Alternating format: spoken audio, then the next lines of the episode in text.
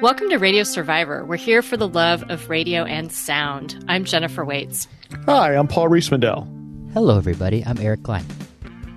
On the show today, we're traveling back in time. It's March nineteen thirty-two, and a horrible crime has just occurred. The kidnapping of the twenty-month-old son of famed aviator Charles Lindbergh and his wife, Anne Morrow Lindbergh. Imagine that you were living in the United States in nineteen thirty-two and wanted to follow breaking news about this story. If it were twenty twenty-one, the answer might be Twitter or the internet. But in the early nineteen thirties, it was obviously a very different media landscape, largely consisting of print journalism, newsreels, and radio. Our guest, Thomas Doherty, joins us to provide historical context and shed light on radio's role in the media frenzy surrounding the kidnapping of the Lindbergh baby and subsequent trial, and why it was a turning point for how breaking news was covered. Thomas Doherty, professor of American Studies at Brandeis, is the author of Little Lindy is Kidnapped, How the Media Covered the Crime of the Century. Thomas, thanks for joining us today on Radio Survivor. It's a pleasure, Jennifer. So the nineteen thirty-two kidnapping of Lindbergh's baby was a massive story, and your book title describes it as the crime of the century. Can you give us a snapshot of that crime? Because I'm assuming that not everybody in twenty twenty-one might know the details the way they did back in the nineteen thirties. Uh, yeah. Uh, I think the first thing to know about this and is uh, who Charles Lindbergh was. And most people probably have a sense of he was the famed avi- aviator who flew solo nonstop from New York to Paris in nineteen twenty-seven. And he was kind of a big hero. Uh, but one of the things I had to capture uh, in the introductory chapter was to give people a sense of just the sheer scale of Lindbergh's fame and admiration. Uh, we live in a world of superlatives and hyperbole where everything's the greatest, the best, the biggest. Uh, somebody spikes a football in an end zone and he's a hero. Uh, in nineteen twenty-seven, in May, uh, Lindbergh was the most beloved, admired, uh, adored person on the planet. He received a level of adulation that I think is fair to say was unique and uh, certainly unprecedented in the twentieth century. And it happened not just because of the, the heroism and enterprise and audacity of what he did, uh, because everybody really did think he was going to die, uh, that this was an impossible feat. And to have this lone twenty-five-year-old American uh, come out of nowhere. Did you mention what he did? I don't think you did. I think we're taking it for granted. He flew across the Atlantic in a plane. Yeah, uh, a solo, nonstop, alone, and uh, somebody and everyone had offered knew a, it. You, it would be ridiculous in in the in the twentieth century to have to explain to an audience why Lindbergh was a hero. Yeah, right. Uh, at, at least at, at the time, I, I usually have to recreate it for my uh, for my students. Uh, and even if you know who Charles Lindbergh is, uh, what you really need to render to appreciate the sort of the magnitude of the disaster felt by Americans in nineteen thirty-two when his uh, baby son is kidnapped is that we all identified with Lindbergh. We knew who he was. And if you think of other crimes in the twentieth century, uh, we, we didn't know the victims. So even if we felt we knew Sharon Tate or the people O J. Simpson killed, Uh, if we imaginatively identify with them after the crime, we hadn't emotionally invested with them uh, before the crime. And that was what was so special about Lindbergh. And of course, it's all related to media. When he flies across the Atlantic in nineteen twenty-seven, radio, you know, our topic, hadn't yet become the medium that connected Americans uh, in a kind of hive mind. It was sort of the last great story that the newspapers and the newspaper extras had to themselves. Uh, so when Lindbergh takes off from Roosevelt Field on Long Island, uh, for the next thirty-three and a half hours, Americans are just captured by this magnificent story that they didn't know would capture them that way. Uh, in, in the twentieth century, we've all had those moments since of shared, simultaneous, universal experience that the, the broadcast medium gave to us. So for my father's generation, it was Pearl Harbor. For my generation, it was J F K. For another generation, it was nine eleven. Uh, but in nineteen twenty-seven, people hadn't had that experience of being universally, simultaneously connected to something. So when Lindbergh takes off, There we have shortwave radio on ships that are waiting out uh, off the coast of Newfoundland to see them. So they can wire back the information, which will then mostly be put into newspaper extras. A few people had radio, but it, it isn't the medium of choice that connects us, yes, in twenty-seven. And for the next eighteen to twenty hours, as he's flying across the frozen Atlantic, nobody knows what's happening, but everybody is connected to the story. There is no other story in America except Lindbergh.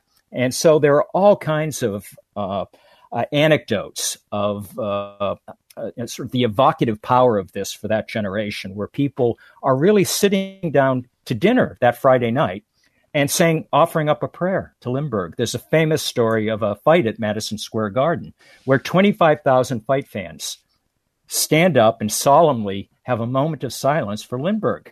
Nobody cares about the fight. Everybody's just wondering, how is Lindbergh? And then he's spotted by ships off the coast of Ireland. That news comes electronically back to this uh, to America. Newspapers print extras. Lindbergh spotted, but is he going to make it to the last leg uh, to La Beaugé Field in Paris? And when he lands in Paris, pandemonium erupts. You know, not just by the hundred thousand Frenchmen who were there to wait him, uh, wait waiting for him, but throughout America. Uh, Lindbergh uh, behaves perfectly, impeccably.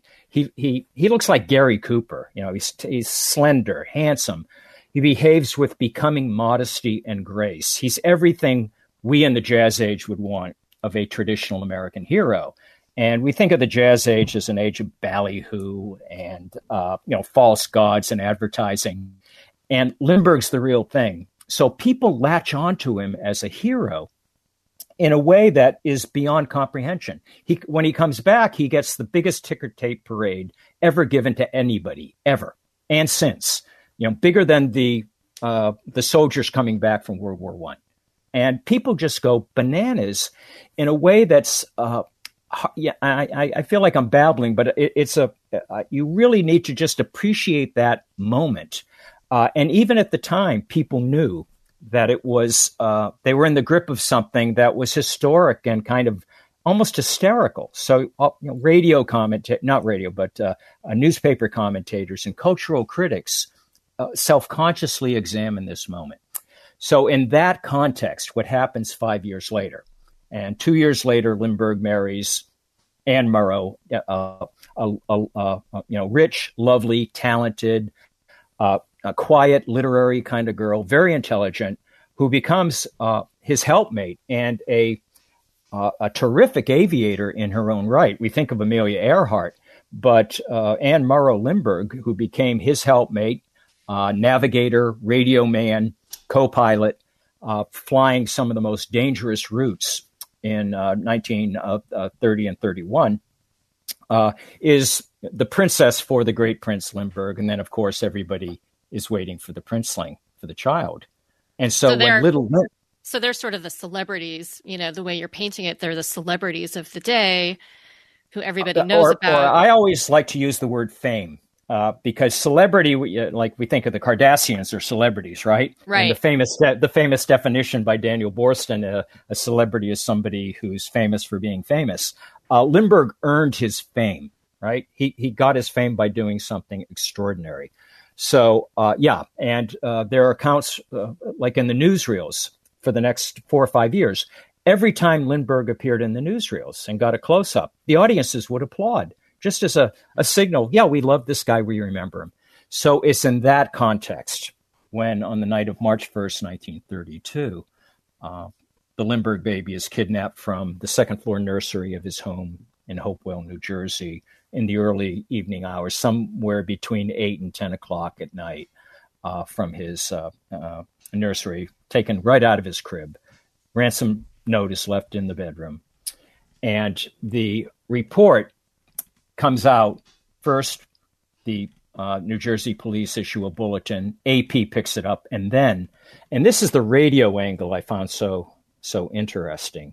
I believe I could say, and maybe since you're all radio geeks, you can gainsay me if um, this isn't true. But I believe this is the first time in American history that people did what they will do forever after. And that is, instead of walking down to the corner newsstand to get the newspaper, or to go outside if you live in the city to get the newspaper extra that the boy is hawking on the street, extra, extra, read all about it. This is the first time in American history people reached for the dial and turned on the set. All right. And that's what we will do forever after. When there's breaking news we want, we'll go to our electronic broadcasting device. First it was radio, then T V. Now it's probably your Twitter feed or whatever, but you're turning on an electronic device to get the news instantaneously. Uh, you don't want to wait even an hour to get the newspaper extra.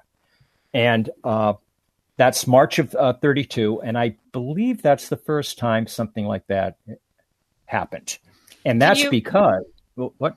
Oh, and, and, and you're kind of alluding to this. Maybe talk a bit about the the media landscape at the time. So, you know, before this point, you're referencing extra editions of the newspaper. Um, right. How how did people get? How did people follow breaking news before this? Well, story? in the, in the twenties, typically you'd have a newspaper extra. Of course, the print medium had been around, uh, publishing sensational, salacious news that we wanted since the eighteen forties, when uh, New York newspapers realized that uh, people maybe aren't as interested in being uplifted or reading about the, the shipping reports coming into the port of New York as they are with the uh, the juiciest murders that could happen in the big city.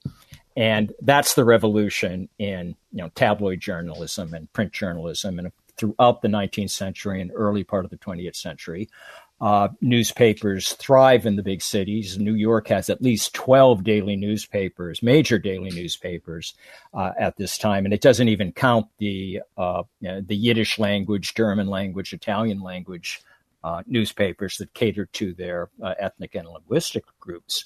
And how many, uh, it, how many editions were paper? Because this is something I was thinking about recently. When I was younger, I remember a morning and an evening paper.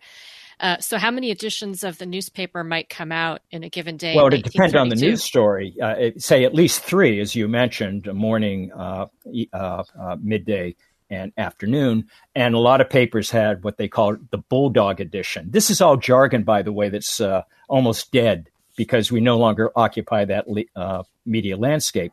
But the bulldog edition, edition was the last edition of the newspaper in the late evening. And so typically if dad were a news junkie, and he wanted to get out of the house away from mom, he'd take a walk down to the newsstand to get the bulldog. That is the last edition of the newspaper, the, the way we'd turn into, uh, tune into the eleven o'clock news. And so that's how people got like normative news. Now, if there were a big breaking story, they'd publish a special edition called an extra. And, uh, you know, that's the, and newsboys would hawk those on the street. So that's how I got my immediate news up until the early nineteen thirties. When radio reaches a level of penetration in the culture where basically now everybody has access to a radio. Uh, so in nineteen thirty-two, it's like fifty million people were considered radio listeners, but that's probably uh, uh, underplays it out of uh, roughly one hundred twenty million Americans. And then by thirty-four, uh, surveys say seven out of ten families own a radio, right? So it's become the transmission belt for the culture at around this time. And what's so interesting to me is that radio reaches this level of penetration right at the moment we have a news story, the Lindbergh kidnapping, that Americans have ravenous interest in. Uh, the equivalent uh, might be the J F K assassination in television. That te- uh, television has that nine out of nine out of ten families have T V by sixty-three. And television had just reached the level of technical proficiency where they can do live pickups from Dallas, New York, Washington, and things are still kind of glitchy and they're playing, you know, they're moving, you know, playing it by the seat of their pants. But television sort of matures as our transmission belt.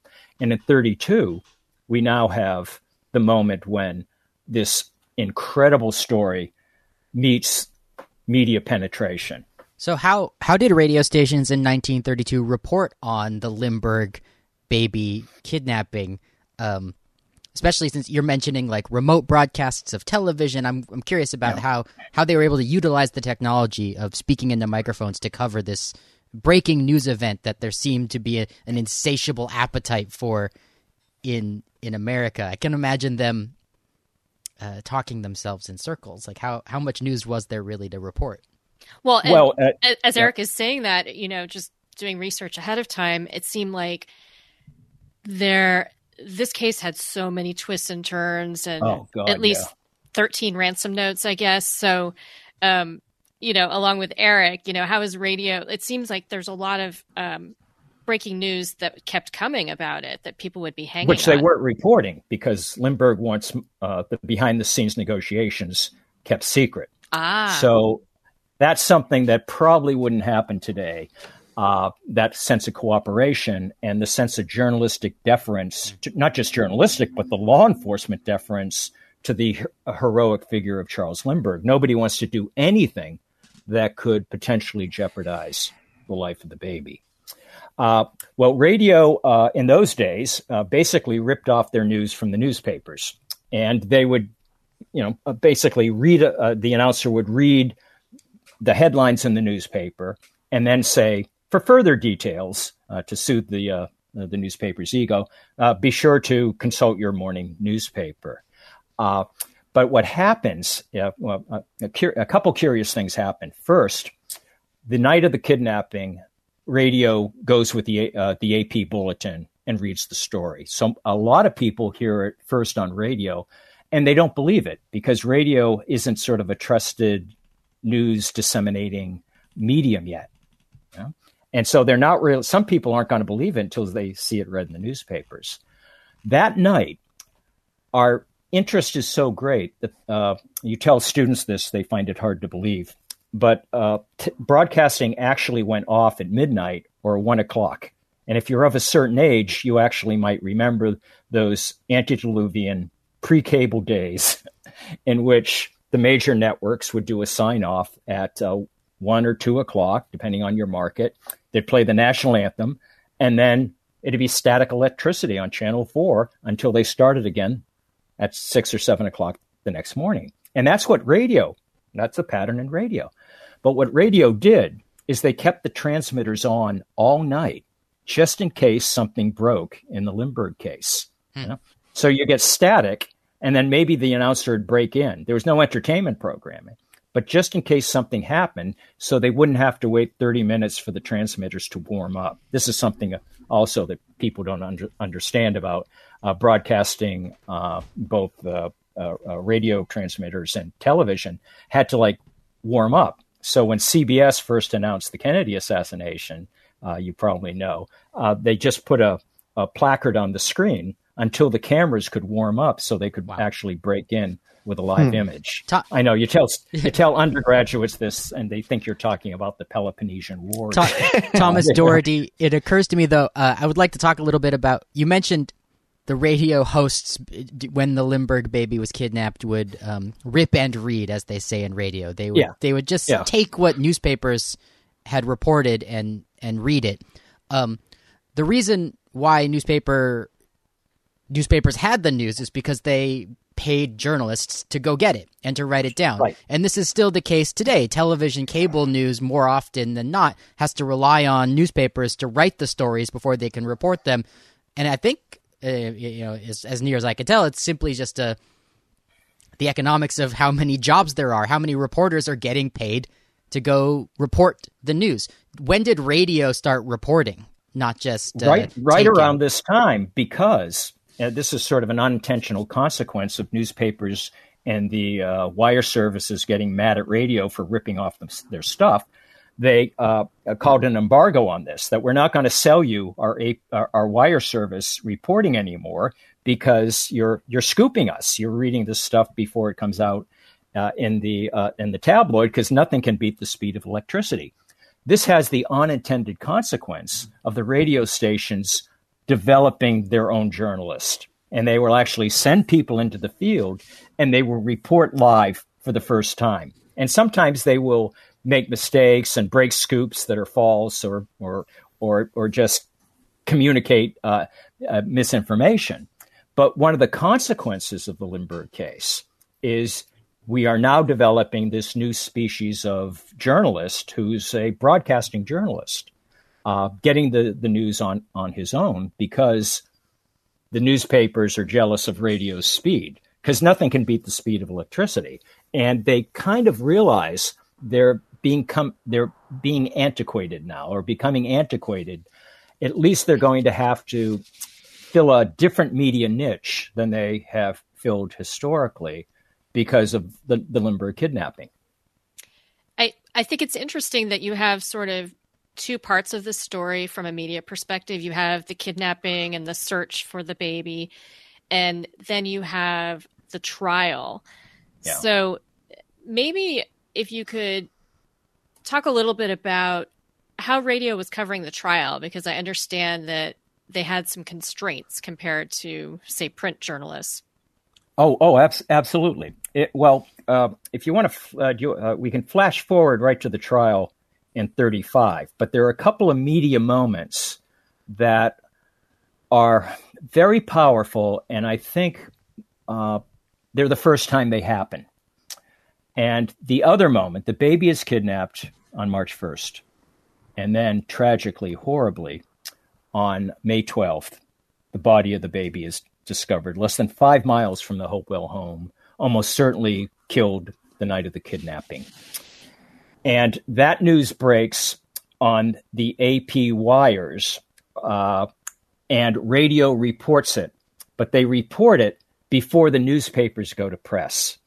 And I think a lot of us have had these broadcasting moments. Uh, for one generation, it would be Kennedy. For another generation, nine eleven, where you've got this weird, vertiginous sense of unreality as the news is coming in, but you're still watching the Today Show, right?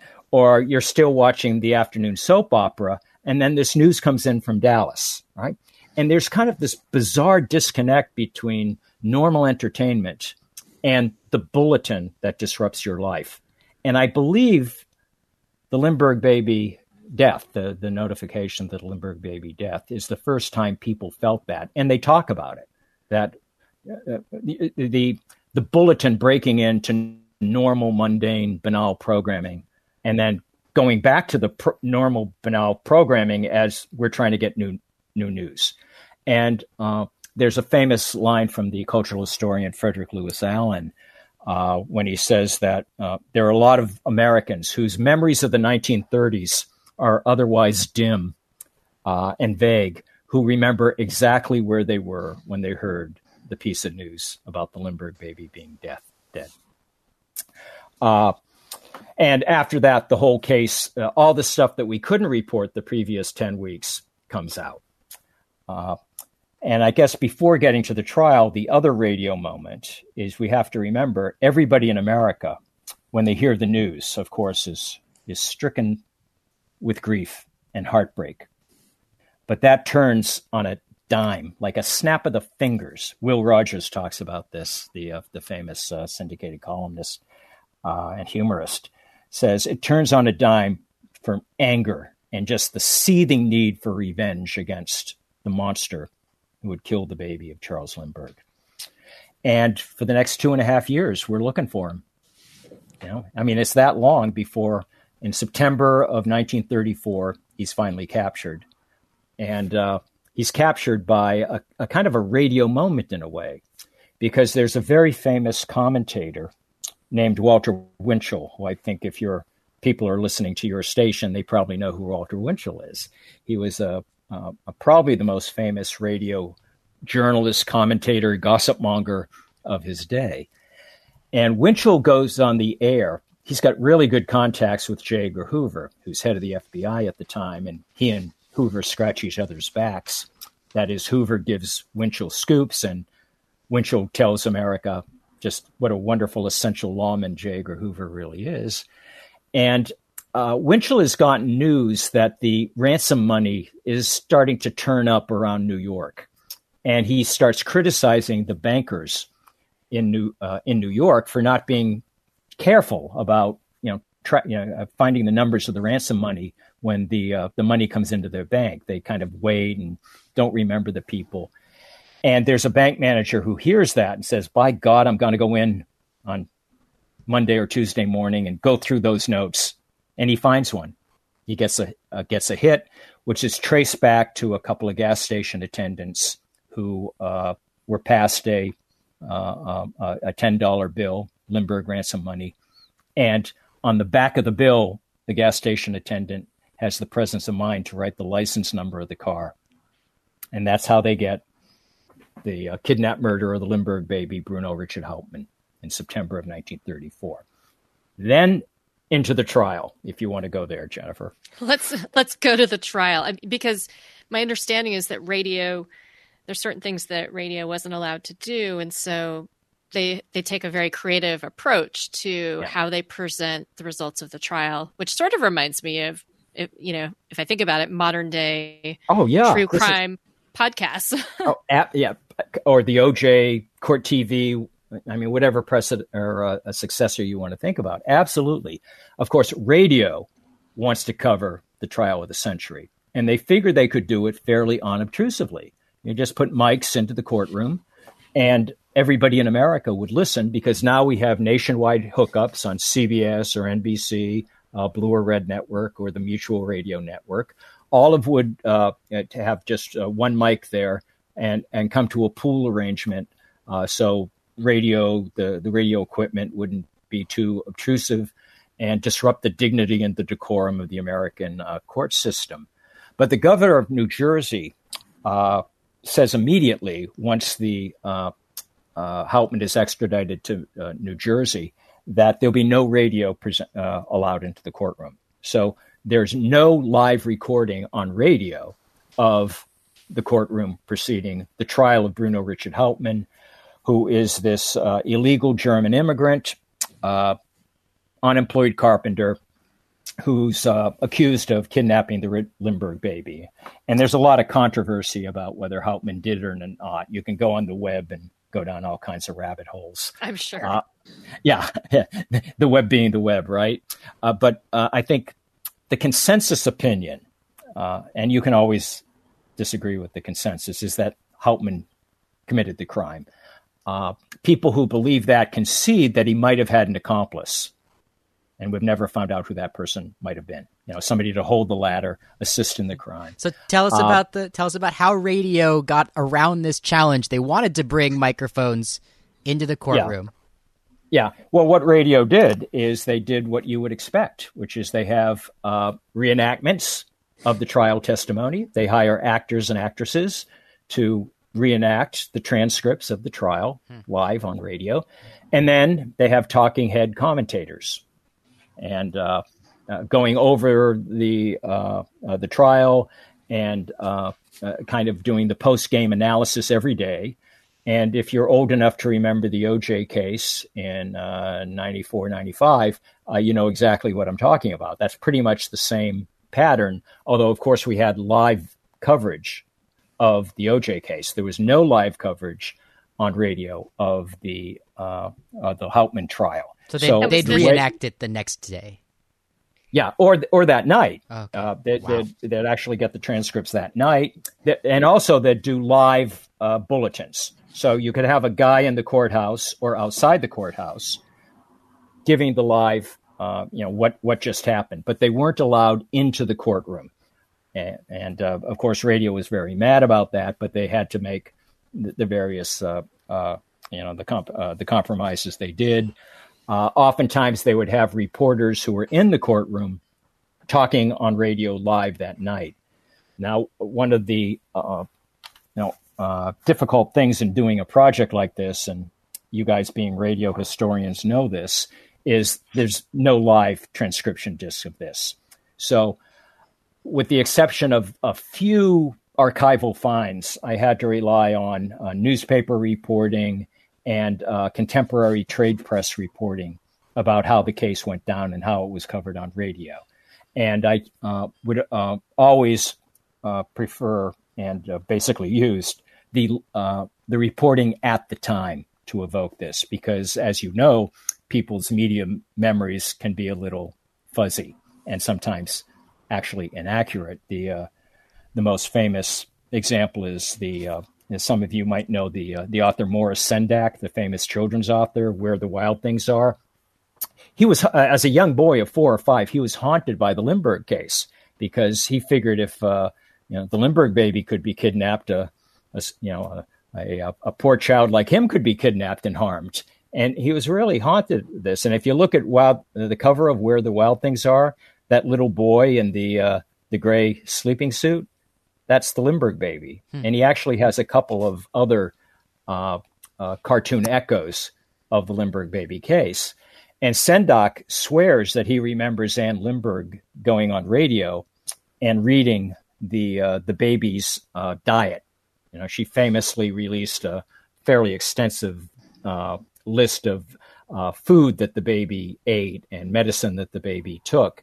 And he swears he heard her on the radio. She never went on the radio in nineteen thirty-two. Uh, neither neither of the Lindberghs made a personal appeal the way I think, you know, parents might hmm. uh, today.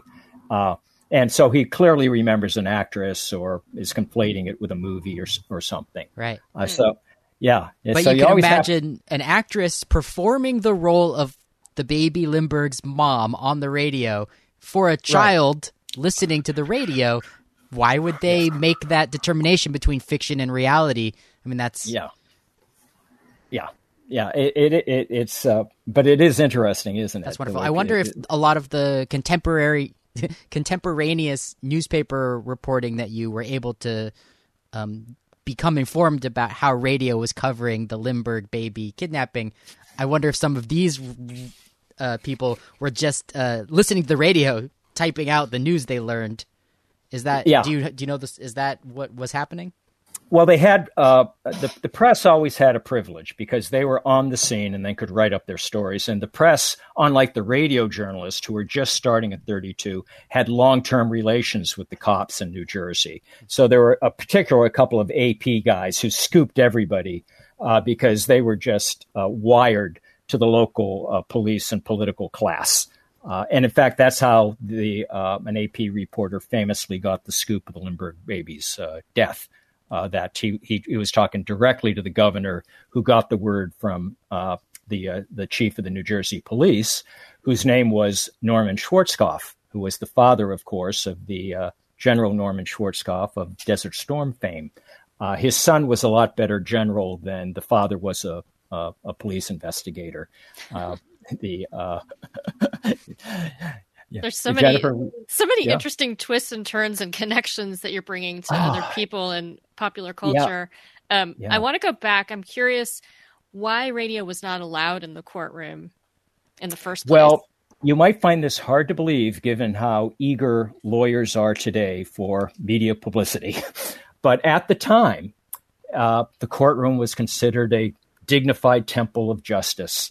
And the sensational presence of uh, Uh, uh, newspaper, uh, photographers, and radio uh, would uh, see, seem to disrupt the uh, course of American justice. Okay, that was the model that people had. Uh, I mean, believe it or not, right? Because uh, you know the most dangerous place to be is you know between a news, uh, between a television camera and a and a, a lawyer these days. Uh, but that was the that was the model in the uh, in the mid nineteen thirties. So.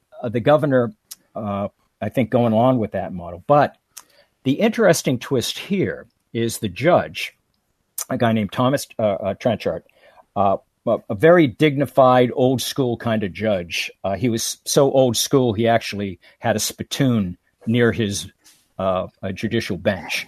And so he would like you know, spit his tobacco juice out uh, every so often. But he's uh, uh, usually considered, unlike, say, Lance Ito with the O J trial, uh, considered to have run the case perfectly with decorum, fair to both both sides. And he sort of oddly, and maybe this is, I think it might be, and I'm just kind of spitballing here, uh, because I don't know this for a fact, but I think, you know how judges are, that this is my courtroom, damn it, it's not your courtroom. And the uh, the governor, when he preempted the judge's decision about radio, Dis, uh, the judge decides to allow newsreel cameras into the courtroom, which are far more disruptive than radio would have been. But he does it under the stipulation that the cameras cannot film during actual testimony. So when the judge is on the bench or there's a witness testifying, they cannot film.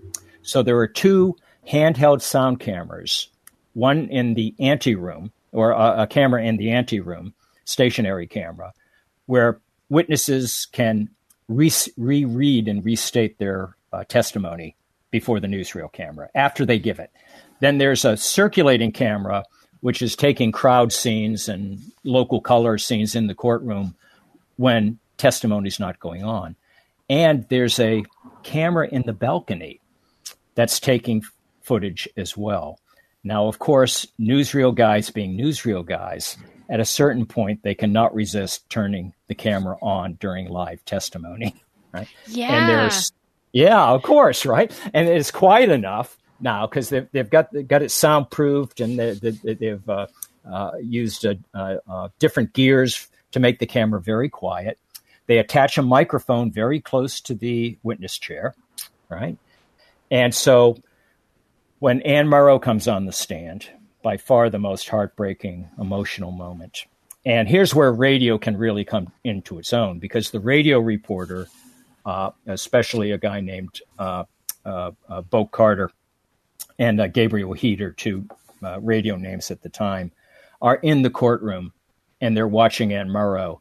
And then they come on radio and report very emotionally what Anne Morrow has testified to. And of course, she's the mother of the child, and she has the baby's sleeping suit in her lap that she's asked to identify. And uh, there's not a dry eye in the courtroom, needless to say. Uh, Anne is a very stoic, kind of old school female, and uh, she does not shed a tear, but she's the only person in the courtroom who doesn't, right, uh, when she identifies the baby's uh, clothing. So the cameras are turned on there. Lindbergh testifies about oh. his role. I was just back to back to Anne Morrow. So there's yeah. audio captured of her by newsreel, and so the newsreel footage that's shown, um, you know, correct me if I'm wrong, is that footage that's shown in a movie theater between movies, um, and and does any of that audio end up on the radio? Yes, it does, and and radio uh, sort of is feeling uh, you know second rate, because the only audio recording of the Lindbergh trial live is from the newsreel audio track, you know, the soundtrack of the newsreels. I don't think I, I, I haven't seen footage of Anne's voice, but or uh, or Lindbergh's, but uh, who's also photographed. But there's a very colorful witness uh, named James Condon who played a key role in the ransom negotiation. A, kind of a colorful, blustery guy from the Bronx who Uh, just out of nowhere injects himself into the case. And if you're a Lindbergh conspiracy person, the the James Condon story is authentically weird. And there, there are a lot of uh, crime cases that have little odd twists and turns, and detectives will tell you, of course, that's the way life is. There'll be stuff that just will never fit into the case file to make it one hundred percent perfect. It's not like Law and Order where things wrap up at ten o'clock and, you know, all the loose ends are put together. But the Lindbergh case has about like twenty-six of them. So did, did, did this character, does he end up uh, taking up some radio time? Is that why we brought him up? James uh, well, well, he, he'd be interviewed on the steps of the courtroom and radio would broadcast that. But also Condon is also the kind of colorful, fun character in an otherwise grim and horrible the, case. The Cato Kalin, perhaps, of the... Yeah, yeah. That's, uh, yeah. Um, I'm, uh, I'm wondering, so it's it's it's interesting because newsreels are allowed into the courtroom by the yeah. judge. The radio yeah. is not. Newsreels right. can't possibly be as old as a... They're not that old of a medium at that time, but they're, they're older than radio, or at least yes. have more gravitas, it would seem. Um, that part's very interesting. I'm wondering if there's any way to know why. Why did the judge uh, judge? Why did the judge judge that newsreels yeah. are have, have a prestige that's that's that, that a dignity that is that is worthy of his courtroom when when a radio microphone is dirty? Yeah, and I I face this that same thing, Eric, is how to explain that, because the judge doesn't talk about his decision. The best that I can do is that the decision to disallow radio was made by the governor. There's something right? poli- there's a he has a political uh, and the judge is right? also reasserting this is my courtroom, oh, okay. darn it, and uh, that's why he lets and the and the newsreel guys uh, go to the judge and lie to him. They say, we'll be totally non-obtrusive. We'll abide by our gentleman's agreement that we won't photograph any uh, live testimony. But when Condon comes on the stand, it's just too irresistible okay. because he's this very dramatic person. And they have audio of him pointing to Bruno Richard Hauptmann. Now, very dramatic kind of, the ma- that man was Bruno Richard Hauptmann. You know, can't, you know, it's sort of a Perry Mason courtroom moment you couldn't resist.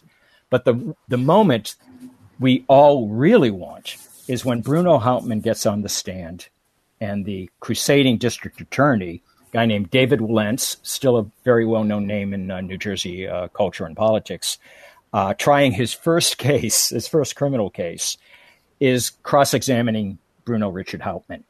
And that's the dramatic moment that we have all been trained from zillions of Hollywood movies that we want him to break down on the stand and confess. He's been a kind of a very stoic, unpleasant, kind of arrogant character, and we all want to see him confess. It, it occurs to me, to, I wonder what the Lindbergh case, what impact it had on the cultural uh, product of, of courtroom dramas. Like, yeah. there, there had to have been some courtroom drama prior to the Lindbergh case, but it sounds like it must have had a huge impact on on how oh, they yeah, were produced the, later, the fictional I, I ones. Mean, uh, Oh, yeah, we had loved courtroom drama since at least the turn of the century. And in fact, one of the best reporters on the scene, a woman I really came to love, she was on radio as well, reporting for the New York Evening Journal, a Hearst paper, who uh, gave, to my mind, uh, the absolute best day-to-day coverage of the Lindbergh trial. It's a woman named Adela Rogers Saint John. Her father was Earl Rogers, who is kind of the I don't know, Clarence Darrow of his day, the best courtroom reporter in in San Francisco, Jennifer. In fact, that's where they came from. The San Francisco Examiner being the uh, the Hearst paper uh, uh, there. And uh, Adela was a hard-boiled reporter. She had uh, watched her father in action since the age of nine. She was a real daddy's girl, and, and Dad used to take her to all his cases. She didn't get along with her mother. And so she had been in court, you know, watching the best guy in the business for fifteen years. And then she goes into journalism, and she's a woman. So she can play the female angle the way the boys can't. Did you say that she appeared and, on the radio as well as being a print journalist? Yeah. yeah That's really interesting. Right. So this is yeah. – um, you, you've been telling us, Thomas Doherty, a, a story about the Lindbergh baby kidnapping and how what kind of – how it played out on radio, a, a new medium – in mm-hmm. the United States at the time, and how uh, newspaper reporters as well as newsreel, uh, newsreel news photo- photojournalists were sort of out in front of radio at this moment. But it, I, it, of course, some of these print journalists are going to use radio to uh, for their right. own for their own reasons. So what what can you tell us about Adela Rogers Saint John? Uh, how how she would use radio? Or, or appear well, on the radio. Uh, she and, and, of course, the other uh, big name there is Walter Winchell. They're all engaged in now this cross-media pollination. So, uh, you know, Winchell has his syndicated column, which is all over America. He has his national broadcast on Sunday nights, and he's in the courtroom as well. Oh. And then he also gets into Hollywood. you know, he writes Hollywood scripts, and he's uh, kind of uh, plays the Hollywood angle himself. And Adela Rogers Saint John, same thing. She's a print journalist who that night is on the nightly radio shows that the New York Herald, uh, New York uh, uh, Evening Journal is broadcasting in tune with the trial. So when the trial ends, they all walk over to a radio uh, trans, uh, transmission booth and have a postmortem, you know, the various reporters. And it, it, it's very typical of what T V does today. Did the Hearst inter- papers get a cut of this, or is this Adele oh. Rogers Saint John's uh, industry? You know, is, does it benefit? Oh no, this is this is all Hearst, because okay. uh, what Hearst has done t- too is they've hired the defense attorney Edward Riley, so they they have a, a, a sort of first crack at Big Ed Riley, who's this blustery defense attorney, and they've bought access to uh, uh, Anna Hauptmann, who is Bruno Hauptmann's uh, wife. So there was a species uh, uh, of female reporter at the time uh, that uh, most of the, the, the big newspapers had. And these women went on radio, too. And they were called sob sisters. That was the name for this special genre. And typically it'd be a woman who would get close to the widow of the uh, or the future widow of a gangster who is going to be executed, or the mother of the gangster who is going to be executed. And, you know, she'd walk into the the lonely apartment and the picture of the boy. And, you know, and, and basically she was supposed to uh, draw tears from her female readership. Uh, and it, it's uh, I think a lot of, uh, uh, you know, female journalists at the time, and certainly in literature since, uh, think of the term as a little condescending, more than a little condescending, the Sob sisters. But Adela Rogers Saint John took it as a badge of honor. She said, darn right, I'm a Sob sister. I want my readers to feel the emotion of the moment. I want them to be involved. And if I can make them cry, so much the better. So when she writes about Anne Morrow on the stand, you know, people, all, uh, I mean, it's really a, a tour de force of reporting. Uh, she did fifteen to two thousand words on deadline for six weeks, you know, I, I, and there are stories of uh, male editors not going home after the uh, the day is done until Adela's work would come in over the teletype because they, they were so eager to read uh, her reporting. And she would also be on radio. Unfortunately, I couldn't find any of those what sound like fascinating accounts uh, of the radio uh, reporting that night from the New York Herald. You're, you're talking about Evening Journal. I know, that's unfortunate. I mean, it would be amazing yeah. to hear that um, audio. I'm also struck by, you're talking about people staying late into the newsroom, and you've mentioned that transmitters yeah. on the radio were kept yeah. on all night. People yeah. perhaps were listening to static until they heard breaking news about the Lindbergh case. In, in thirty-two, yeah, yeah. Um, uh, so, so I'm just curious, like how I know a big um, tenet of this project of yours is that this really began the era of the twenty-four hour, or began the idea of a twenty-four hour news cycle. So maybe if you yeah. could talk more about that. Well, I, what I think is the importance of this case, which remember uh, goes from, say, you know, twenty-seven with Lindbergh, thirty-two with the kidnap murder, and then thirty-five with the trial, is this extended story that we see the three pillars or tributaries of modern media, which is the print, broadcasting, and newsreels, moving image. And of course, broadcasting then becomes television. Those, those three pillars uh, established in covering a case. Okay? And so each of them realizes they have their own niche. So what print gives us is comprehensiveness of coverage, the trial transcripts, illustrations, maps, the, the sort of close textual analysis that you need to really understand the case. And of course, people are absorbed in this case the way a latter generation is going to be in the uh, uh, absorbed in the O J case. And Eric mentioned Cato Kalin, right? So uh, if you're of a certain age, you know exactly who he's talking about, right? But if you're maybe a little uh, younger, you go, who's Cato Kalin? What's his importance? But during the O J case, you know all the little details of the various personalities, right? Uh, if the glove don't fit, you must acquit, right? You, we, we even know the catchphrases. Similarly, with the Lindbergh trial, people at the time knew who John Condon was. They knew his nickname. Uh, They knew the name of the guy who did the forensic wood uh, analysis. And by all accounts, the guy who did something as, I mean, it sounded as boring as, you know, possible, who did the uh, the search to, to track down where the lumber from the ladder found at the, you know, the, in, on the lawn of the Lindbergh uh, house, where that lumber came from.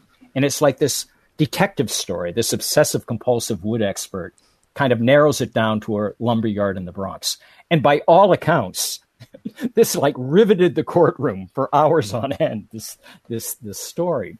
Uh, so print gives us that kind of comprehensiveness of coverage. Radio gives us the instantaneous news, right? So nothing can beat radio now for instantaneous coverage. And then the newsreels give us the motion picture, the visceral power of the moving image. And so gradually they all kind of realize we have our own, you know, alleys, and you don't want to get out of your alley too much. Uh, the newsreels try to do things like reproduce the handwriting notes and uh, you know, the maps and explain that. But what the newsreels are best at, at of course, is the emotional power of uh, the testimony. And, you know, and, and speaking of that, it's intriguing. You know, one thing that you're not mentioning as you're outlining these different roles, it's it's like a whole different category, is when radio was doing these reenactments, which sounds so fascinating yeah. to me. And they sound like radio dramas where you had actors reenacting the transcript. And is that something that um, had ever been done before or continued after the trial? It, it sounds really intriguing to me. Oh, it is. And you probably know, or your listeners probably know, about the most famous example of this is the March of Time, which was uh, uh, the radio broadcast, which is sort of a, a thirty-minute uh, dramatization of the news of the day, uh, sponsored by uh, Time magazine. And they go on radio uh, with this with this show. Now, unfortunately, during the tr- uh, during the original kidnapping in thirty-two, the March of Time was off the air for a hiatus. Then they go back on the air. Uh, the, the March of Time is actually, I believe, uh, the first time uh, you had sort of an audience campaign to get a tele, uh, to get a, a broadcasting show back on the air, because it didn't do Time magazine all that much in terms of advertising revenues, but it was uh, sort of had this elite cultural cachet, and the people who liked the March of Time as being this, you know, educational, newsworthy show, loved it with a passion. So they really campaigned, kind of like, you know, Star Trek people, or, you know, uh, you know, whatever your example might be, the modern one. But I believe that's the first time that sort of audience protest had a show continue. So the March of Time, when Lindbergh, or when uh, Hauptmann is uh, captured, does dramatizations of his interrogation. And they had a special guy, Don Weist, who did Hauptmann. And so over a period like of uh, two years, he uh, sort of sort of identifies with Hauptmann, because he's doing the German accented voice. And he actually goes down to uh, uh, Flemington, New Jersey, which is where the, the uh, trial was held, to observe Hauptmann's face, because he felt like the muscle structure and the facial uh, uh, physiognomy would insight into the vocal pattern. And he kind of had this odd identification in the end with, with Hauptmann uh, that, that he speaks about. So he played Hauptmann, you know, throughout the course of the trial. And there are a few of those available. You know, the, the, the one after Hauptmann's captured in September of nineteen thirty-four exists, but I wasn't able to find any of the, uh, uh, the more uh, recent ones about the trial. The uh, New York Public Library has a pretty good collection of those uh, radio March of Times, which your listeners probably know best be- because of its newsreel version. So after it becomes a success on radio, it becomes a uh, newsreel screen magazine in nineteen thirty-five, which y- your listeners probably know best through its famous parody in Citizen Kane. That's what I was getting news- at. Yeah, you're going to mention that, Eric? Yeah. Well, that's the only, it's the only way I've ever, yeah, it's the only thing I know. Uh, backward reels the mind. Uh, wasn't yes, that exactly. Uh, and uh, apparently, I got half of that right. There, there are stories that if if you came into Citizen Kane ten or twenty minutes late, which people were prone to do back in the day, you might have thought you were actually watching the real March of Time, which they showed before the feature film. And that's, of course, Wells wanted to play with your head the same way he played with your head with War of the Worlds in nineteen thirty-eight, right? To make you think it was real.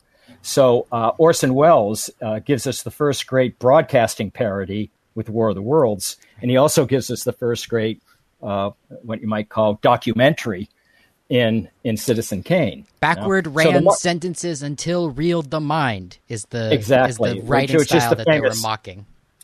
That and uh, the, and the voice. Uh, right. I don't know if you know the voice, uh, but uh, who uh, narrated both the the radio and the newsreel version, or the screen magazine version of the March of Time, was this fellow called Westbrook Van Voorhees, who is the classic voice of God from any documentary you've ever seen. Right? Uh, it's it's that sort of uh, baritone of mm. authority, and you re- he really does sound like he's, you know, live from Mount Olympus, Westbrook Van Voorhees. Tom. And Wells got a, a member of his uh, Mercury Theater to uh, just give this spot-on imitation.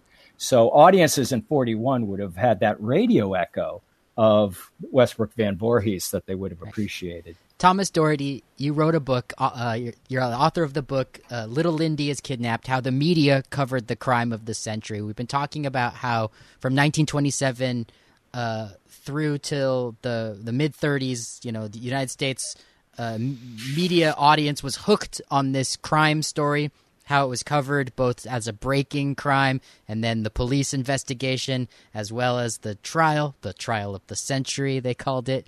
Uh, I'm wondering if you can tell us at all how this uh, this story changed radio. When when it was all over, was how was radio different?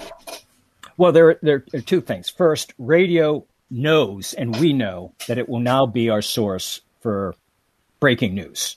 You know, that's where we go. We'll no longer go to the newspaper extra. And radio has developed now a farm team of radio journalists that are now schooled in news. So uh, during the original uh, uh, kidnapping in nineteen thirty-two, radio is doing things that it had never done before, like they're sending out uh, uh, vans and trucks all around New Jersey, and you're you, uh, and you're doing through shortwave multiple pickups, right? So uh, I've got like somebody in Princeton, somebody in Trenton, uh, somebody in Philadelphia, and we're all going to be on the same radio show. And so the technicians are developing real expertise and just sort of the uh, the network technology of of radio, which will serve them in good stead for every story that we're going to be covering throughout the nineteen thirties. And then, of course, ra- the radio journalist is also learning how to deal with inarticulate witnesses, uh, to uh, speak, uh, to ad lib off the top of his head, to both uh, to master the story well enough that I can communicate it to my listeners and then sort of roll with the punches if something else happens, which it, which are skills that we really hadn't had any need for before that. And so all the great stories of the nineteen thirties are going to call upon uh, that expertise of the radio broadcast journalist, which is like a new phrase. You know? Like they, basically they were just announcers. They, they read stuff. But now I am communicating this to uh, my audience. And the other thing, I think, is the creation of this new broadcasting creature, Uh, the commentator, because one of the things about the Lindbergh case, and this is going to be true of the New Deal, and of course, you know, the menace of Nazism in Europe, it's not enough for me just to spew the headlines at you. What I want as a radio listener now is I want you to be a guide, to lead me through with your critical intelligence. What's important? I want you to explain it to me. I, I, I want you to tell me why I should pay attention to the Munich Pact and the invasion of, of the Sudetenland, which I could not locate on a map. But I want you to tell me why that's important and why that might disrupt my life in Iowa City. And the great broadcast journalists could do that. So, uh, you know, also in this tradition is probably the most famous of them all who didn't cover the Lindbergh case, Edward R. Murrow, right? Because that's why we listen to Murrow, as he could give us the emotion and the drama of the story, but he could also tell us why it was important. And so the radio uh, broadcasters of this era can explain the forensic evidence, can explain the trail of circumstantial evidence that leads us inevitably to the conclusion, even though there's no kind of smoking gun fingerprint, that, of course, Bruno Hauptmann is the only person who could have done this, uh, that the floorboards from the ladder match the lumber in his attic. They've got tens of thousands of dollars of the Lindbergh ransom money in his garage. You know? So basically, if they find the ransom money in your garage, you're basically you did it, right? I mean, maybe the real kidnappers, yeah, maybe they came by and put it in your garage uh, to mess you up later. Uh, and so that's what these reporters are doing. The, the, there was a name Variety had for them that never really caught on. They were called news savants. hmm. And Variety actually criticized them, you know, at one point. They said, well, all these people do is digest the news and uh, uh, tell you about it. And, of course, you go, yeah, that's that's why we listen to these guys. And and, and the other thing, Eric, uh, is at their best, they also kind of are like proje- uh, uh, maybe even avatars for us in the sense that they are communicating our pain, our grief, our shock about this, that they become surrogates for us. So when uh, when Bo Carter renders Anne Morrow on the stand, you, uh, even though I've, I didn't hear him, I, I've got a transcript, And you can almost hear the catch in his voice as he's talking about how the uh, uh, the sleeping suit is put on the table by the district attorney. And uh, he says, you know, I felt like screaming to the D A, take it away, man, take it away. So we don't have to look at it. And she doesn't have to look at it. And that's, and also, of course, the, the anger that you feel and the need for vengeance. So, you know, Adela Rogers Saint John's at one point writes, and I assume she said it on the radio too, when she looks into Hauptmann's eyes and has that moment of realization that he indeed is the kidnapped murderer of the Lindbergh baby. She says, I'd go down to Trenton myself and throw the switch on him. And you know that, you know, ninety percent of America is feeling uh, the same way. So the trial concludes. And... The trial concludes. Needless to say, we all want the verdict. The verdict is announced uh, uh, on a, a Wednesday night, and all the stations break in with the live coverage that Hauptmann has been found guilty as charged, with no recommendation for clemency, which is a mandatory death sentence. Now, oddly enough, even though he's convicted in February of nineteen thirty-five, there are a long series of appeals. Uh, typically in the nineteen thirties, you could go from killing somebody to the electric chair literally in a matter of weeks, you know, like indictment, trial, execution, ten weeks. I mean, that happened. Uh, so by nineteen thirties capital punishment standards, uh, Hauptmann gets a long hearing. But finally, the appeals run out. And on the night of April third, uh, nineteen thirty-six, uh, of course, uh, radio is not allowed into the uh, electric, uh, uh, into the execution chamber where he's going to be electrocuted. Uh, but we are set up all around the prison in Trenton for the event, scheduled to be at eight o'clock. A, a, a then-famous radio broadcaster named Gabriel Heater is on the air at eight o'clock. It's his regular live show. They're told he's going to be, uh, Hauptmann's going to be executed shortly after eight, at eight oh five at the latest. Gabriel Heater has his copy ready to go. Five or ten minutes, no execution. It, and he has to ad-lib for basically the next fifty minutes. And apparently, by all accounts, and again, I don't have a transcript uh, or a, uh, a recording of this, he ad-libs perfectly because, as a good radio commentator now, he knows the case solid and can fill fifty minutes with his expertise. And then he finally gets word uh, officially uh, that the uh, execution has taken place, and he announces that that news. Everybody in America is around their radio waiting for this. There were reports how at Radio City, they uh, actually, uh, patrons of the movie, went into the lobby and demanded that the radio be turned on so they could they could. Yeah, that's, that's not surprising. And I was going to ask about that because I, I definitely remember during the O J. Simpson trial that you yeah. might have had people watching collectively. Um, yes. Yeah, people watched at work. Yes, exactly. And something very similar happened, particularly when the news of the baby is announced. And there are accounts when the, uh, uh, you know, the electronic uh, uh, news strip around uh, uh, the, the uh, uh, Times in Times Square and around the New York Times building, that uh, New Yorkers are clustered together reading the news, and they're talking to each other in a way strangers usually don't talk to each other uh, in in New York. So, yeah, there is this collective experience, a sense of relief. And forever after, Gabriel Heater would be, you know, that was his golden moment, the way we associate, say, Walter Cronkite with delivering the news of the assassination of, of J S K. Right, or how Wolf Blitzer of C N N uh, made his career off of the invasion of Iraq uh, the first right. time around, which right. was a and, live and televised are... event. Right. And and there do seem to be these moments that we will forever after kind of associate with the broadcaster. So for the Edward R. Murrow generation, it's the London Blitz, for example. Uh, and uh, I'm blanking on the sports reporter for A B C who did Munich. You guys. Howard you guys Cosell. Are blanking. No? No, no, no. It was not Howard Cosell. Not Munich. Uh, but, but, Wrong uh, days. Yeah, but uh, somebody in your audience is yelling out the the, the name to us night, r- right now. Exactly. Uh, Yeah, uh, and, and they're associated with these moments uh, forever after.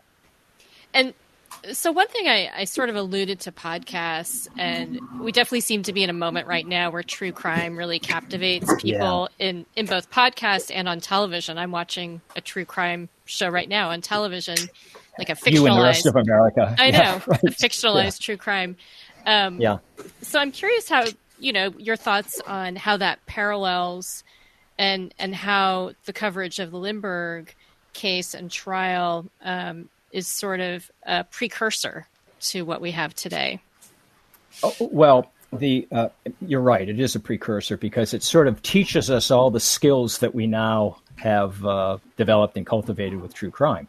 Because uh, it, the Lindbergh case has a lot of different consequences. We've talked about the media one, but the other is terms of law enforcement. The F B I comes on, right, in uh, the Lindbergh case because the uh, Uh, the Trenton, uh, the New Jersey police were so inefficient that we realize we need a core of federal professionals that will come in. And what do federal professionals do? Well, they do what our true crime genre does, is they collect data, right? They're scientists. They, you know, you know that's sort of what so much true crime is about. It's about the forensics, the uh, the acquiring of the D N A evidence, the connecting the dots. It's it's not it's seldom about like spectacular murders, right? You'll you'll see the legacy of the murder, but most true crime is in the process of ratiocination and the process of collecting the evidence that will lead you to uh, the natural suspect. And that's, the Lindbergh case taught us that. That's the what? wood expert. Now I'm thinking about yeah, your right. wood expert. You know, well, it, exactly. Like uh, and. Yeah. And I think this is really distinct to true crime, and it's one of the reasons I like the genre, is that in most other genres, you always say, cut to the chase, right? You know, show me the sex scene, show me the car chase, whatever.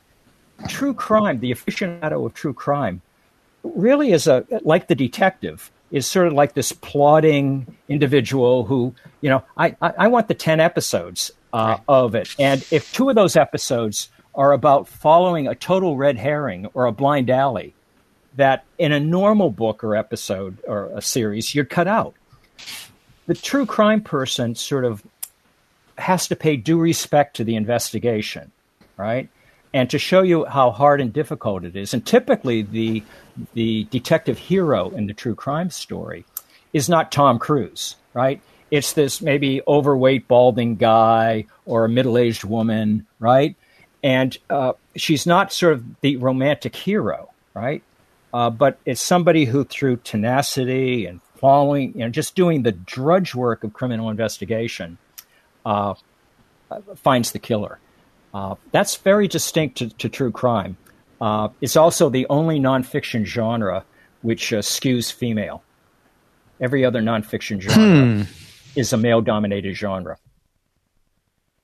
That is interesting. I I, yeah. I need to test it now because I work in podcasts and I have demographic data, and I can think uh, of, of of some uh, nonfiction shows that are not true crime. And I suspect you're right, but yeah. I, I now I want to. I need to. Uh, well, my classes in true crime skew female, and like you go to a true crime convention, you know, it skews female. Right, I'm thinking about uh, my favorite murder podcast right now being. Yeah. Right. Yeah. Uh, And uh, you can multiply that repeatedly. Hmm.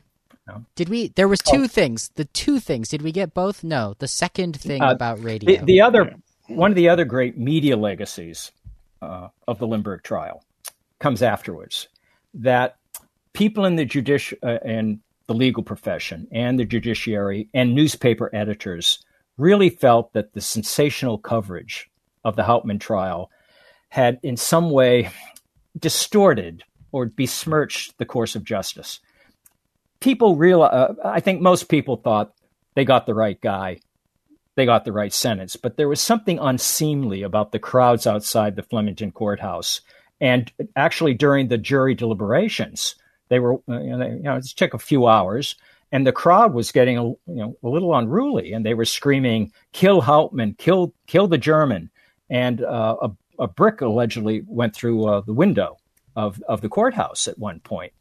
And it was just seemed to, to not really reflect the kind of sacred judicial atmosphere that we in America want. historically, of a criminal case. And because of that, a couple of years later, the American Bar Association adopted a canon, the Canon thirty-five, which forbade the use of cameras and recording devices in the courtroom. And uh, that remained in effect for decades until, you know, the late nineteen seventies, early eighties, when states and individual judges started allowing cameras into the courtroom. Uh, so if you think of the famous court cases of the sixties, most notably, say, the uh, the, the Manson uh, murder trial, if your visual memory of those is of uh, illustrations in the courtroom, yeah. right? Or the Chicago eight trials, because you didn't have live uh, video recording. You didn't have uh, newspaper uh, cameras as well. Uh, that starts to change in the nineteen eighties. And one of the things I think is kind of interesting uh, is that, of course, the O J case was broadcast live because that's a state court in California, and they allowed cameras into the courtroom. And right before the O J case, in the years before, there were a lot of people in the legal profession and media who said, there's no reason that you can't telecast the Supreme Court decisions, for example, or the Supreme Court arguing, uh, or and and cameras really should be in federal courtrooms as well, you know. But the O J case was so sensational, I think, generally seen as a kind of a not American justice at its best, that uh, nobody said that afterwards. Right? There are really in in the last twenty-five years, there have been no serious arguments to open up the federal judiciary to television cameras. If if the Lindbergh kidnapping and case had happened today, how do you think it would have been covered? Oh, like a blanket, like O J. Uh, because, again, the one thing I think that is unique about this case is the emotional investment we all had in it. We all knew Charles Lindbergh. We knew Anne. We knew the baby. In any other case, It, our relationship is vicarious. Uh, and unless, and, and sometimes that's really good. Like, you know, I, I know a lot of women who will adopt, you know, a, a victim who uh, is lost and uh, has nobody to speak for her and is just, a, mm. a, you know, a statistic. And they have a very powerful identif- identification. And there are a lot of people now on the web who kind of specialize in solving cold cases, but they don't have a personal relationship the way Americans had with uh, with Lindbergh. And and I think that's why with O J, you had this element of celebrity sensation that because we didn't know Nicole Brown and Ron uh, uh, Ron Goldman, uh, we could cheer for O J, run, juice, run, you know, that it sort of became an entertainment show that in a way I, I don't think could ever be uh, true of the Lindbergh case, of a you know, twenty-month-year-old baby that we all knew uh, murdered. Did Charles Lindbergh or his wife, whose name escapes me, ever Anne Morrow? Anne Morrow. Um, th- so they were the, they were the you know you you, you Thomas Doherty at the beginning. You made you made a distinction that Lindbergh and Anne Morrow are not celebrities. They're they're they're um, they're they're famous elites, kind of above the celebrity. Mm-hmm. Well, they did something to deserve their fame, especially right. Lindbergh, um, right? Did they? They ever, just weren't on a reality T V show. Did they ever make? Well, did they ever? Uh, did they ever speak publicly? Did they ever use? And uh, Lindbergh never really did publicly. Uh, Anne wrote uh, a series of wonderful memoirs. She's a, really a terrific prose stylist and uh, be- becomes a major writer, a philosopher. And uh, unlike Lindbergh, she had a real capacity for self-examination. And, uh, for example, Lindbergh never s- said he regretted his uh, isolationist stance before the Second World War and some of the anti-Semitic uh, bile that he spewed. We didn't go did. there today. Yeah. Well, and, and it's important because when, when we think of Lindbergh, we tend to think of the bad third act. You know, the, yeah. so his he was, isolation. He was an America firster. He was a he was yeah. not just a Nazi sympathizer, but a spokesperson for for certain... well, for the, for American First, and he received medals from the Nazis and uh, an unpleasant uh, person. Where Anne is very admirable. You know, I, I really came to admire and have great affection for Anne. She uh, uh, had so many different talents. And she does write about the case in some detail, okay. of course, with extraordinary, but a kind of, but we never get res- the Oprah restraint. interview moment.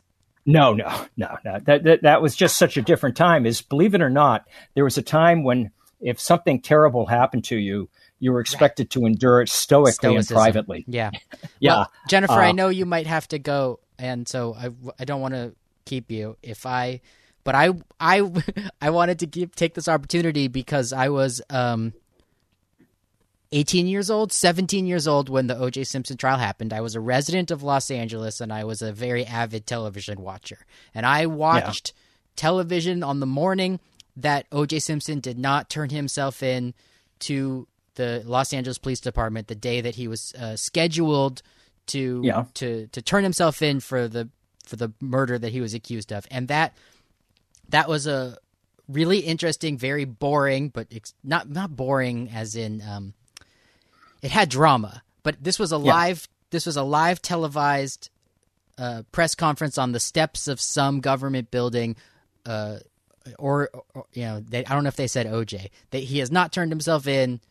That's the news. That's the press conference, and that was like a breaking twenty minute morning coverage that I don't know how. The television changed that day just to tell us that O J didn't turn himself in. Now back to whatever weird morning nonsense they were doing in Los Angeles. Later on, uh, a day later, a day or two later, the the beginning of the very televised car chase um, breaks in the evening time, in the afternoon. And yeah, uh, yeah, that same night. Yeah. Oh, it was the same night. I watched that on television oh, yeah. in a different location. Yeah. Um, yeah. Now we have helicopters covering O J's uh, car, fleeing police slowly, live on television, very long. Yeah, uh, uh, the the drama is, is very tense, but also very dull. Uh, it's this mm-hmm. drawn out version of of a dramatized television event. It's real, and then and then of course the the trial happened, um, yeah. which, as you've mentioned, was considered uh, to to lack dignity. To sort of they blamed Lance Ito. What an interesting story that might be to talk about the whether Lance Ito deserves to be blamed for the the lack of dignity during the trial. But the the other thing I wanted to mention was how we, we were talking earlier in the podcast how people uh, took went into a you know got a television, plugged it in, and watched yeah. T V the day that the the verdict was coming out. Los Angeles had just experienced a very recent memory, the L A uprisings, the L A riots. And yeah. there was a very significant um, threat that the same would occur, that the, that the city would burn again if O J was found guilty, which is different than, but not dissimilar to what you were just telling us, Thomas Doherty, about how members of the public who were whipped up by the news consumption of the Lindbergh case uh, needed to have uh, the the villain found guilty, or they were going to throw more bricks, perhaps. It's, yeah. Um, it's it. That's. I don't know. I don't. I don't have a point other than just telling that story, uh, making oh. that. Well, well um, I think what you're talking about is that particular kind of odd live T V experience we have, where the uh, you don't know how it's going to come out, but you'll be riveted for hours, and that's a very different media experience than the one we typically got at the movies, where it was a ninety minute ex- experience. You knew kind of when it was going to end, as opposed to the long unraveling you can have where you're watching. I mean, some people yeah, where you turn off the television hours. at night, you yeah. turn off the television, not knowing what tomorrow will bring, which is not yeah. how T V usually works. Usually you get the ending. Well, the yeah. drama of the live, and, you know, I didn't grow up in Los Angeles where I hear that police chases may have appeared on T V more often. Constantly. But that, But that's an interesting genre of television that clearly television news realized, oh, wow, we're going to get great ratings when yeah. we show a police There's a chase. Great, a great story that I will try to hunt down for the show notes because I forget which podcast it is. But somebody in podcasting in the last three years told the story of the husband and wife team in Los Angeles who invented the, you know, the, the wife was a camera person and the husband was a helicopter pilot. And they invented uh-huh. the live car chase footage market, which then took yeah. off later. Um, I want to ask Thomas Doherty about why Charles Lindbergh was a celebrity, why did America care so much about a man who flies a plane across the Atlantic? It's hard to it's hard to imagine sitting here in the twenty-first century uh, why one man would um, would mean so much to the American people. It's kind of I don't well, think there's well, anybody there before or uh, since. Well, it's, I, I, yeah, and I, uh, there are, the cultural explanation is that this is the Jazz Age. And the Jazz Age is a time of frivolity. Americans are disobeying the law. Uh, that right, and because Lindbergh drinking is along, illegal and they drink anyway. Right, right. And Lindbergh is a callback to a different kind of America, the frontier hero, right? He's the lone individual. He's young. He's handsome. He is doing this act of authentic courage that everybody thought he would die. I mean, r- really, that Uh, there, there are stories of how uh, that uh, the, the the people in Paris uh, at the uh, the New York uh, Herald Tribune sort of didn't even bother to cover him they, the day before because they just assumed he was going to disappear into the ocean, which is what happened to two French flyers shortly before. Mm. So, I, and I'm totally jaded by uh, you know uh, global transportation and you know uh, private spaceships and everything. Uh, the miracle of air power right. is something that people were astonished by in it was nineteen twenty-seven. Only, it was only yeah. twenty years old. And, well, yeah, and, it, and twenty, twenty years twenty-five, yeah. And twenty years yeah. earlier it was uh yeah. you it was couldn't nothing. Yeah. You couldn't imagine flying across a lake, let alone And he did it ocean. alone and he did it uh, he designed the plane and financed the plane himself. So it'd be like if John Glenn Right. Instead of just uh, of just uh, instead of being the guy they put in the rocket, had actually designed the rocket, flew the rocket, developed the rocket himself. He's like yeah. a likable uh, Elon Musk, then, like an Elon yeah. Musk with less uh, flaws, with less flaws that right. we know about live. If if Lindbergh had had Twitter, see- how would how would he have uh, evolved as a celebrity? Yeah, as a famous uh, person. So and, and when he when he lands, Eric, and, and I, I guess people, and when they talk about the time, they they uh, people really get sentimental. So, like uh, I begin the book with a quote from F. Scott Fitzgerald, who's recalling the nineteen twenties, and everybody who call, recalls the nineteen twenties is seeing it as this frivolous party and speakeasies and bathtub gin, and when they get to Lindbergh, they all uh, uh, you know Fitzgerald says uh, you know in the spring of twenty-seven. A, a young man from Minnesota did something remarkable. And we all put down our glasses and thought of our old best dreams and hopes. You know? And Fred Allen, the uh, the sardonic uh, uh, comedian, he narrates, say, an episode of The Jazz Age uh, in nineteen fifty-five, a pioneering documentary. And he's sardonic and ironic, you know, flappers, all, you know, uh, prohibition gangsters. But the segment on Lindbergh, even Fred Allen gets a lump in his throat. So there was uh, something about that moment that uh, I, I think Lindbergh captured. And and also, I mean, what he did was truly remarkable. And then when he lands, he's he's the perfect American. And the first thing he does is vid- visit uh, uh, the one, the relatives of one of the French flyers huh. that perished. That's the first thing he does in Paris. So, of course, the French love him. He goes to Belgium, visits the Tomb of the Unknown Soldier. The Belgians love him. Goes to London, uh, you know, visits Parliament. The English love him. Uh, he wants to. Lindbergh wants to fly back to America over the Soviet Union, yeah. but uh, uh, Calvin Coolidge said, "There's no way he's going to trust Lindbergh to Soviet airspace." He orders Lindbergh to get on a boat and come to Washington D C to, to receive the uh, Distinguished Flying Cross. So. What a, it's a, a wonderful, yeah. It's it's. I, I really like the idea of trying to understand Charles Lindbergh, the the myth, the man, the legend, yeah. through a lens yeah. of, of radio and a and a, the American century, sort of being young. Yeah. Uh, it's ten years or so after World War One, where you yeah. know nihilism had become yeah exactly the, yeah the, right. the watchword, you know, the the philosophy that everyone ascribed to. So it's this interesting moment where. Yeah, and the I love this idea of the individual, such a you know self-made man. The individual is very tall and yeah. blonde. Uh, oh, well, it's Nordic. also yeah. yeah. you know, I've been thinking the whole time it's also a technology story in the same way that radio is. Yeah. That, yeah. you know, he's heroic yeah, yeah. for this technological feat of right. but, flying but this te- airplane solo. But the technology was still manageable enough where uh, he could build it and design it, right, and oversee it. It's not like, you know, a jumbo seven forty-seven or something, right? It's like, I can repair my toaster, but I have no idea how to repair my microwave, right? And so it's still like your machine, you know, the plane, the Spirit of Saint Louis.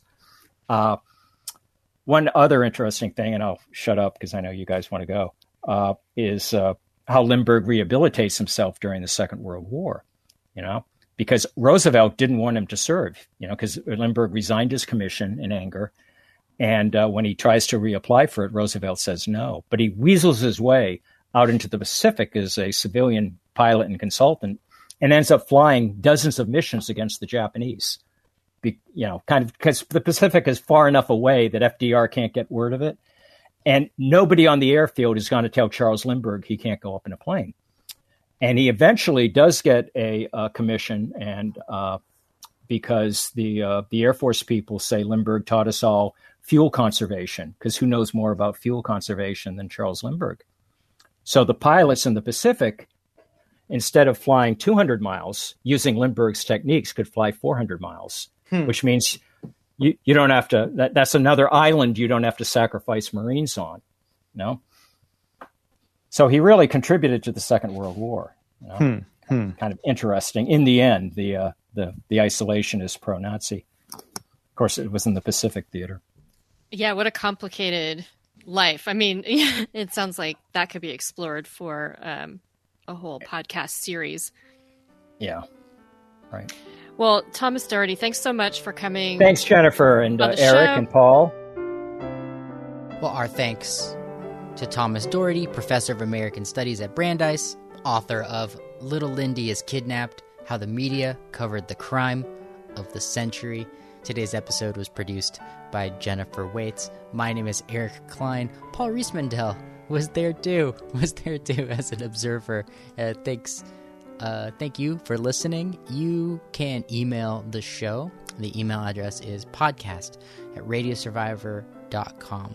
The podcast is available for free wherever you get your podcasts. Please do subscribe, as they used to say in the previous decade when they were talking about radio on the internet.